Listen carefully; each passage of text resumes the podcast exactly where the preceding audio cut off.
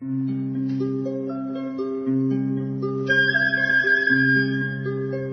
رادیو کودکان دنیا خوش آمدید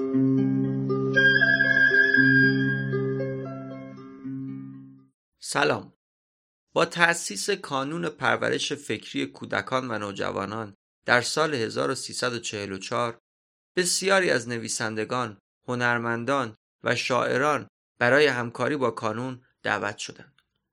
در سال 1350 بخش تازه‌ای در کانون را افتاد با عنوان مرکز تهیه نوار و صفحه برای کودکان و نوجوانان.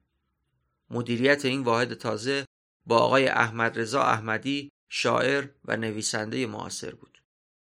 با تلاش و ابتکار آقای احمد رضا احمدی در سالهای مدیریتشون بر این بخش مجموعه غنی منتشر شد شامل صدای شاعران برجسته ایرانی زندگی و آثار موسیقیدانان ایران و جهان آوازهای فولکلور ایران مجموعه کل ردیف موسیقی ایرانی و قصه های صوتی برای کودکان. در رادیو کودکان دنیا قصد داریم این گنجینه ارزشمند رو با شما به اشتراک بذاریم. در هر قسمت یکی از این برنامه ها رو میشنوید. در این قسمت برنامه زندگی و آثار بتوون رو میشنوید. با صدای خانم نیکو خردمند و آقای منوچر انور. این برنامه در سال 1351 منتشر شد. سلام آقای بتوون توی کوچولوی من. بیا تو. اگر من مانع استراحت شما هستم لطفا بگویید. نه. میدانی دیگر خواب به سراغ من نمی آید همانطور که به من قول دادید داستان زندگی خودتان رو بگویید. شنیدن داستان زندگی سراسر رنج من به درد تو چه می‌خورد؟ چرا آقای بتوون خواهش می‌کنم بگویید. تو یک بچه معمولی نیستی مثل بقیه بچه ها شاید قصه زندگی من برای تو درسی باشد و به تو نیروی اراده و پشت کار بیاموزد. من در بن شهر کوچک ایالت رنانی صبح روز 16 دسامبر 1770 در یک خانه قدیمی به دنیا آمدم. چند سالی بود که خانواده من زندگی فقیرانه ای در این خانه داشتند. بتوون در کودکی بچه بدبختی بود. پدرش موسیقیدانی بیزوق بی استعداد تنبل و همیشه مست بود. دستمزد ناچیزی را هم که می گرفت در این راه به باد می‌داد. مادرش زنی مهربان و جدی ولی همیشه مریض بود. دو برادر داشت به نام کال و نیکولا یوهان که از خودش کوچکتر بودند و خرج نگاهداری آنها خیلی زود به گردن بتوون افتاد. پدرش یوهان فان بتوون همیشه مست بود و در مستی تصمیم می گرفت که به پسر بزرگترش لودویک موسیقی تعلیم بدهد و با خشونت او را از خواب می پراند و مجبورش می کرد که قطعات یک نواختی را با پیانو بنوازد. عجیب است که این رفتار پدر او را از موسیقی بیزار نکرد. خوب حواست را جمع کن. اول پرلود باخ را که ناتمام گذاشتی بزن.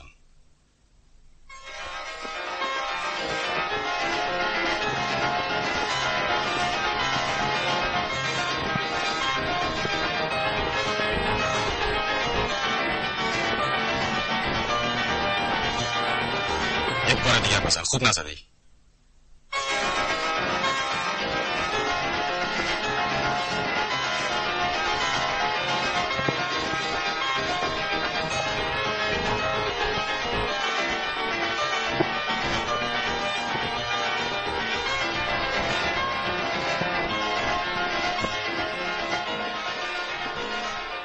پدر بتوون قصد دارد از پسرش مانند موتسارت کودکی نابغه بسازد نابغه که زود بتواند پول زیادی برای او بیاورد پسرک تازه به هفت سالگی رسیده است که هنر او را در شهر کلن به مردم عرضه می کنند. تحصیلات بتوون با چند معلم از جمله با نیف مدیر نمازخانه دربار ادامه پیدا می کند و نیف او را وامی دارد تا سنات های کارل فیلیپ امانوئل باخ را بنوازد.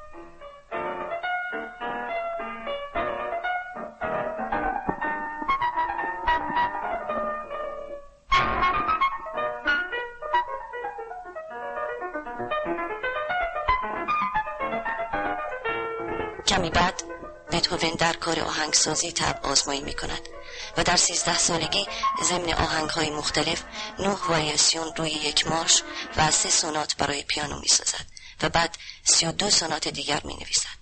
چهار سال بعد شاهزاده که به موسیقی بتوون علاقه مند است هزینه سفر او را به وین تامین می کند تا زیر نظر موزارت بزرگ آهنگسازی بیاموزد. موزارت عزیز دیروز نوازندگی این پیانو نواز جوان را که از بن آمده است چگونه یافتید؟ بد نبود. چند آهنگ ابتکاری به انتخاب خود نواخت که به راستی پر از تخیل بود. استعداد مسلمی در نواختن پیانو دارد. ولی هنوز مرا قانع نکرده بود و خواستم یک دستگاه کروماتیک بنوازد. نتیجه خارق العاده بود. و ذوق مشکل پسند مرا اغنا کرد. نام این بتوون روزی سر زبان ها خواهد افتاد. دو ماه بعد بتوون ناگهان وین را ترک می کند تا در بون خود را به بالین مادر رو به مرگش برساند. مرگ مادر برای جوان 17 ساله که تنها موجود محبوب خود را از دست خواهد داد بیشک حادثه دردناکی است. چون مادر بتوون تنها کسی بود که به او مهر و محبت نشان داده بود. از آن زمان به بعد بار نگاهداری تمام افراد خانواده به دوش او میافتد چون پدرش مثل همیشه بیکار است در سال 1790 جوزف هایدن که از نظر معاصران خود بزرگترین آهنگساز به شمار می رود یکی از آهنگ های مذهبی بتوون را می شنود و چنان مجذوب آن جوان 20 ساله می شود که لودویک را برای ادامه تحصیل موسیقی نزد خود به وین دعوت می کند. دو سال بعد از حمایت کنت والشتاین برخوردار می شود و بعدها یکی از سونات های پیانوی خود را به او هدیه می کند. برای بار دوم به وین می رود و دیگر تا آخر عمر آن شهر را ترک نمی گوید. سرانجام در میابد که روزهای بهتری در انتظار اوست. در آن مرکز فرهنگی که موسیقی فرمانروای مطلق همه محافل هنری است دیری نمیگذرد که نام بتوون به عنوان یک پیانو نواز توانا بر سر زبانها میافتد و مردم با هیجان عظیمی از نبوغ روزافزون او استقبال می‌کنند. بتوون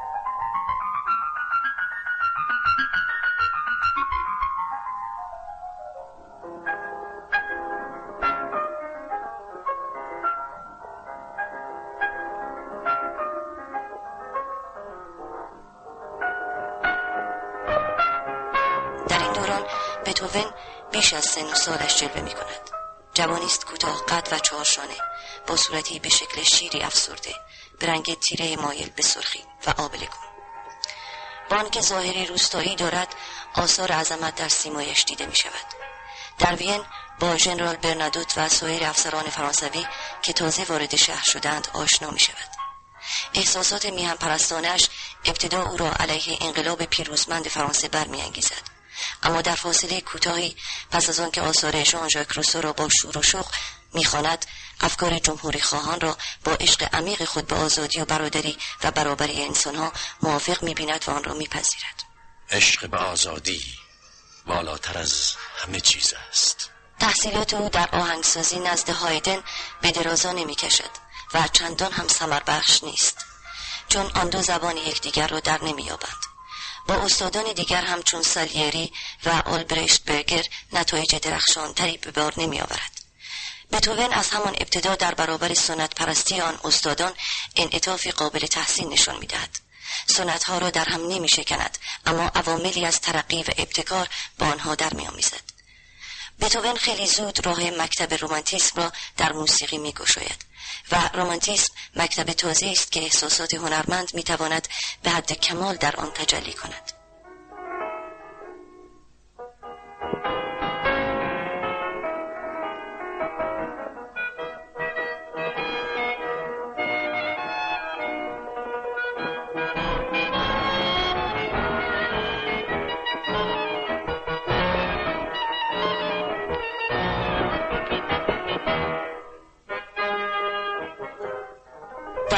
شهر وین بیتوون را میپذیرد با احترام تمام در دربار پذیرفته می شود و او را به سمت معلم موسیقی برادر امپراتور برمیگزینند اشراف از او استقبال می کنند و از جمله شاهزاده لیشنوفسکی که بتوون سونات برای پیانوی زیبای خود را به نام سونات پاتتیک به او هدیه می کند.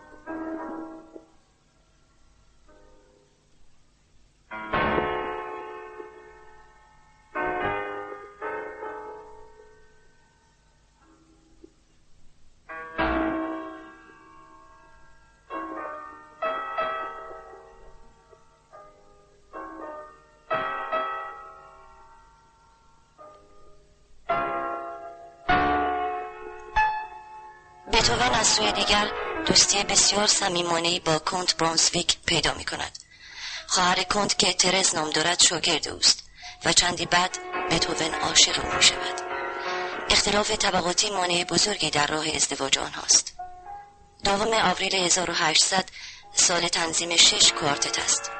کنسرت بزرگی برگزار می شود که در آن سپتت و سمفونی اول اجرا می شود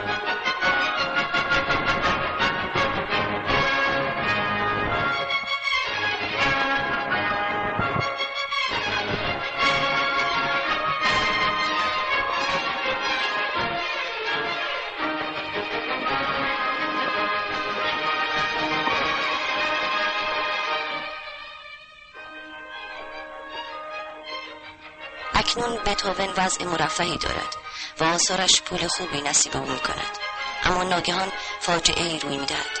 آهنگساز بزرگ در آستانه سی سالگی شنواییش روز به روز کاهش مییابد. در واقع این برای مردی که باید تنها از راه موسیقی زندگی کند بدبختی بزرگی است. این نقص در وضع روحی بتوون و در فعالیت خلاقه او اثر می‌گذارد.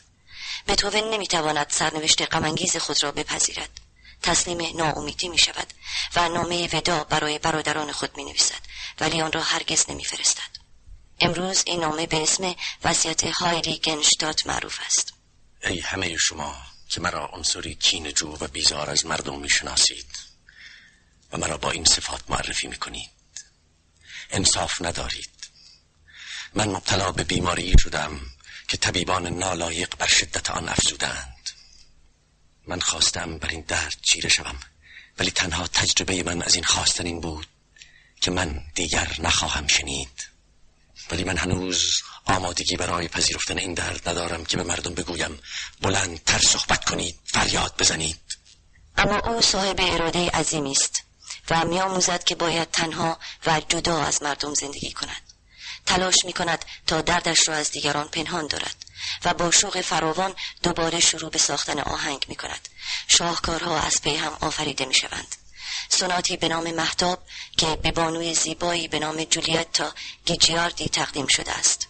بتوون عاشق اوست ولی او مرد دیگری برمیگزیند.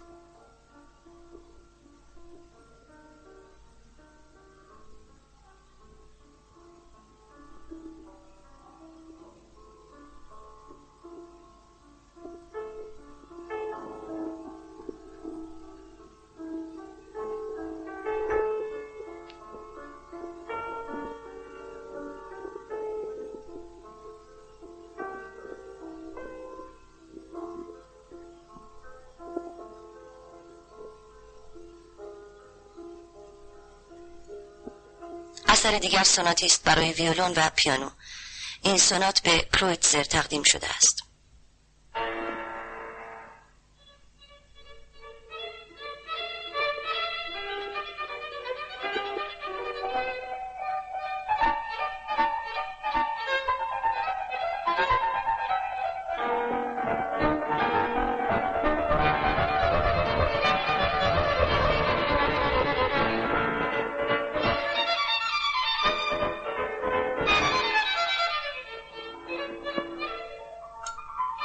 و سرانجام سمفونی سوم را بتوون تقدیم به کنسول اول بناپارت می کند.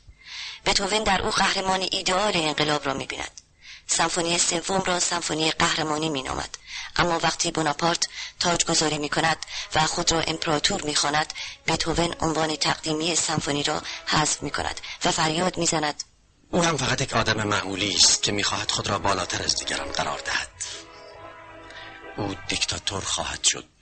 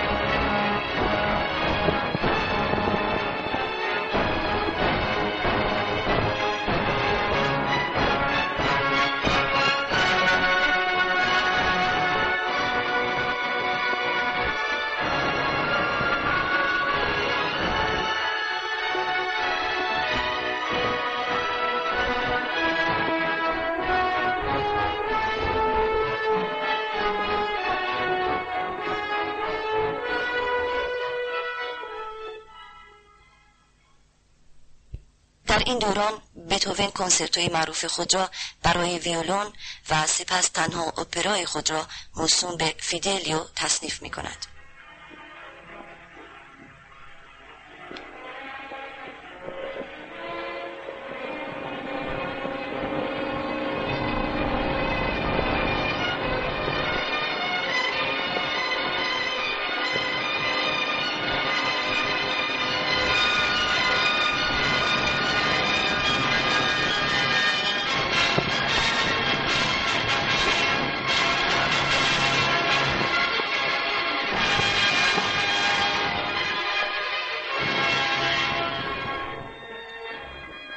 سنت آپاسیوناتا نیز حاصل این دوران است.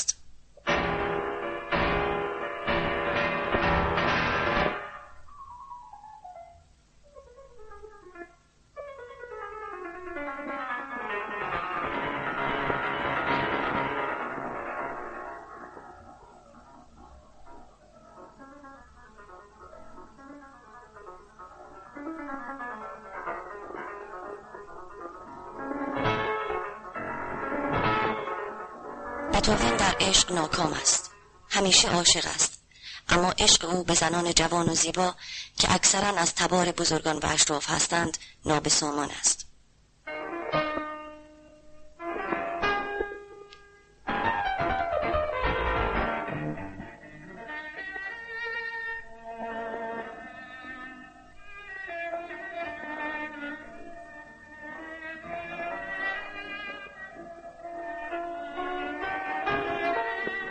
بتوون در جستجوی پناهگاهی است برای ایام انزوای خود. دیگر با دوستان صمیمیش جز از راه مکاتبه ارتباط ندارد. مجموعه مکاتبات او پس از مرگش در بیش از یازده هزار صفحه به دست آمده است.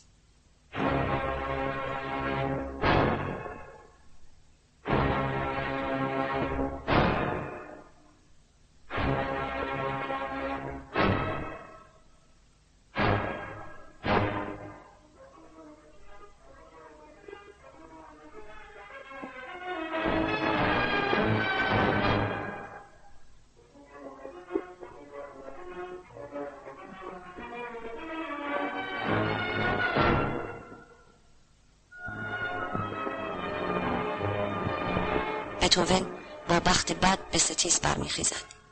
در جواب دوست با وفای شیندلر که مفهوم آغاز سمفونی پنجم را از او می‌پرسد می‌گوید این صدای در زدن سرنوشت است.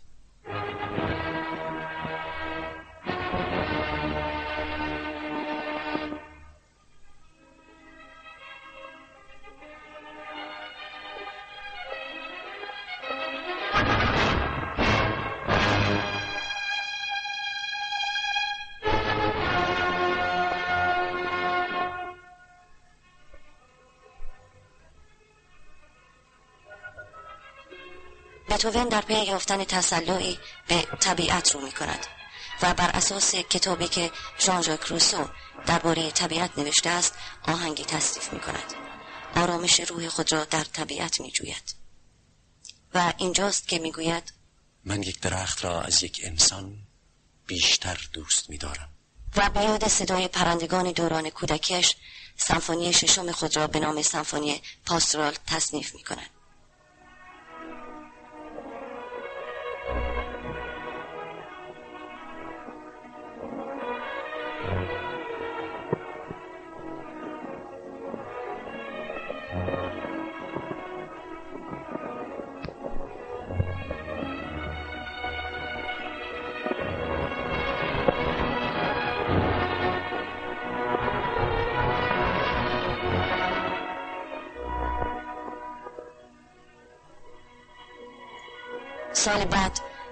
1809 بتوون اقدام به ساختن کنسرتوی معروف خود در می مول می کند.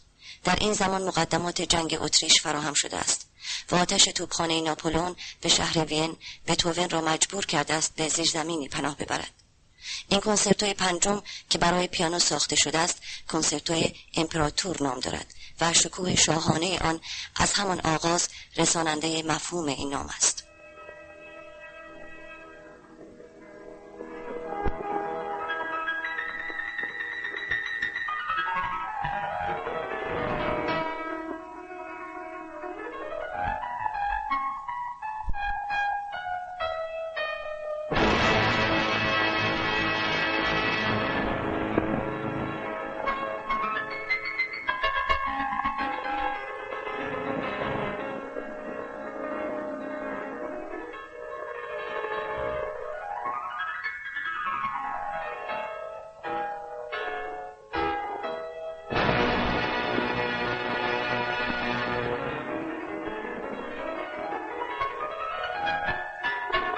بتوون در جستجوی وسیله است تا از فقر و بدبختی روز افسونی که بدان دچار است نجات یابد. نجات موقت او در تصنیف سمفونی هفتم است. ریشار وگنر آهنگساز معروف معتقد بود که این سمفونی اوج عظمت موسیقی رقص است و با این وصف در سرتاسر سر این سمفونی از آن جمله در قسمت آلگرتو آن قدرت نمایشی بسیار بالایی وجود دارد.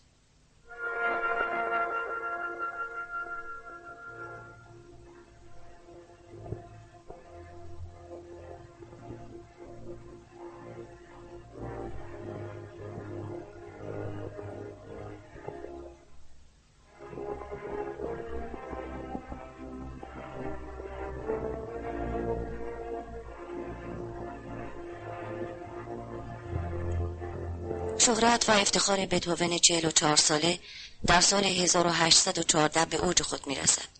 در این هنگام او موسیقی جشنهای انجام معاهده وین را می نویسد و مورد توجه و احترام پادشاهان و شاهزادگان قرار می گیرد. اما این خوشبختی چندان پایدار نیست. وضع مالی او بسیار بحرانی است. حقوق وظیفه که ستایشگران کتبا به او قول داده بودند از این پس به ندرت و نامنظم پرداخت می شود. در این زمان در دادگستری برای به دست آوردن سرپرستی برادرزادش کال اقدام می کند و این برای بتوون یک منبع تازه نگرانی است با کمک وکیلش باخ رئیس دانشکده حقوق وین که شاید از اعقاب یوهان سباستیان باخ آهنگساز بزرگ باشد مدت چهار سال مبارزه می کند تا سرانجام در آن محاکمه پیروز می شود و برادرزاده نه سالش را از چنگ مادر نالایقش بیرون می آورد. در این زمان بتوون به این فکر است که بتواند نقش پدرخوانده را بازی کند. با وجود همه حسن نیتی که بتوون از خود نشان می‌دهد قبول کردن برادرزادهاش به فرزنده پاداشی برای او محسوب نمی شود کار موجودی محمل و بیکار است. زندگانی بتوون در این دوران تلخ و افسرده است. در خانه محقرش در وین و گاه نیز با اقامت کوتاهی در هتسندورف در بادن روزگار میگذراند. در این محل بتوون اوورتور با شکوه خود را برای جشن گشایش تئاتر وین می‌سازد.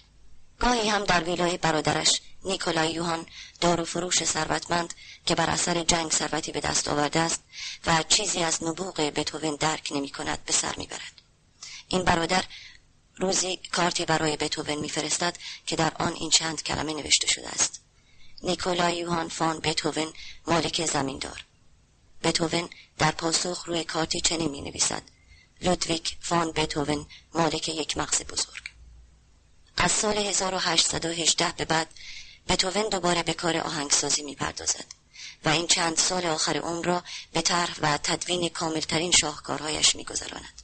از آن جملند آخرین چهار سنات معروفش برای پیانو که مهمترین آنها سنات عظیم اپوس 106 است. که آن را به آرشیدوک رودولف ولیعهد اتریش تقدیم کرده است.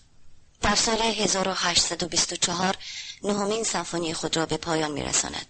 این سمفونی اثری است که در آن برای نخستین بار در تاریخ موسیقی یک آهنگساز توانسته است با درآمیختن صدای چهار خواننده تکخان و آواز با شکوه همسرایان سمفونی عظیم و خارق العاده به وجود بیاورد.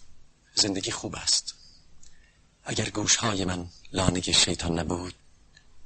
من یکی از خوشبخت ترین مردان روی زمین می شدم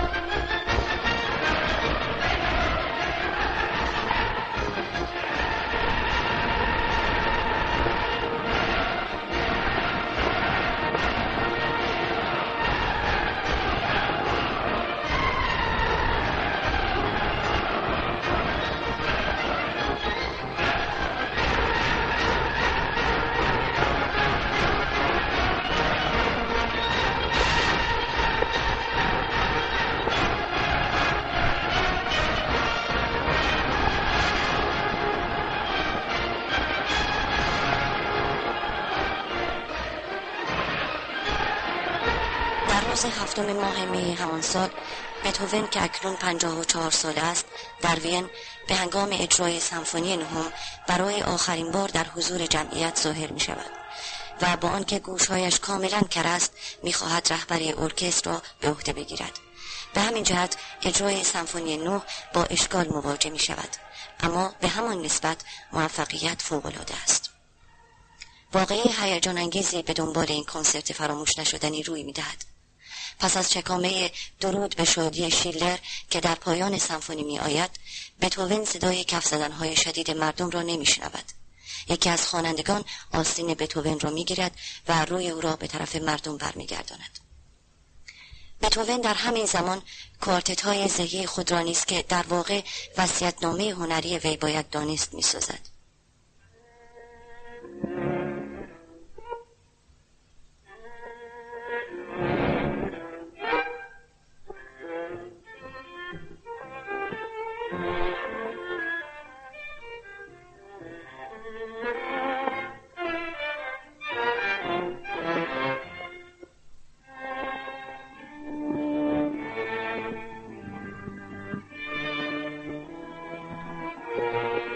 دسامبر این سال بتوون تمام خاطرات ناخوش زندگی خود را مرور می کند و حوث سفر دارد. امروز باران و تگرگ است. جنوب فرانسه خوب است. دو سال بعد بتوون که بسیار ناتوان است در بازگشت از یلاق سرمایه سختی می‌خورد و بیمار و بستری می شود برادرزادش در فراخواندن پزشک به بالین او سهلنگاری می کند در فوریه سال 1827 به رغم بیماری ساختن یک کوینتس را که ناشری در تابستان گذشته به او سفارش داده بود به اتمام میرساند.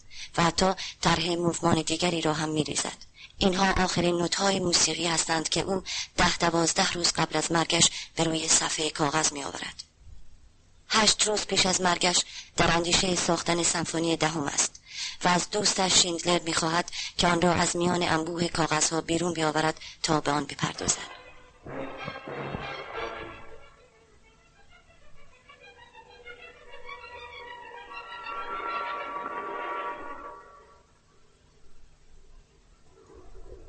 در 26 مارس سال 1827 زن برادرش و یکی از دوستانش در کنار او هستند. بعد از ظهر آن روز طوفان سختی در می‌گیرد و نزدیک ساعت پنج و سه رب به صدای رد به توین چشم میگشاید. دست راست خود را با مشت فشرده بلند می کند و پس از آنکه دستش دوباره به تخت خواب فرو میافتد چشمهایش نیز بسته می شود بتوون هنگام مرگ پنجاه و هفت سال داشت. پیام بتوون خطاب به انسان چنین است. کسی که موسیقی مرا بفهمد از بدبختی هایی که دیگران در آن دست و پا می‌زنند نجات خواهد یافت.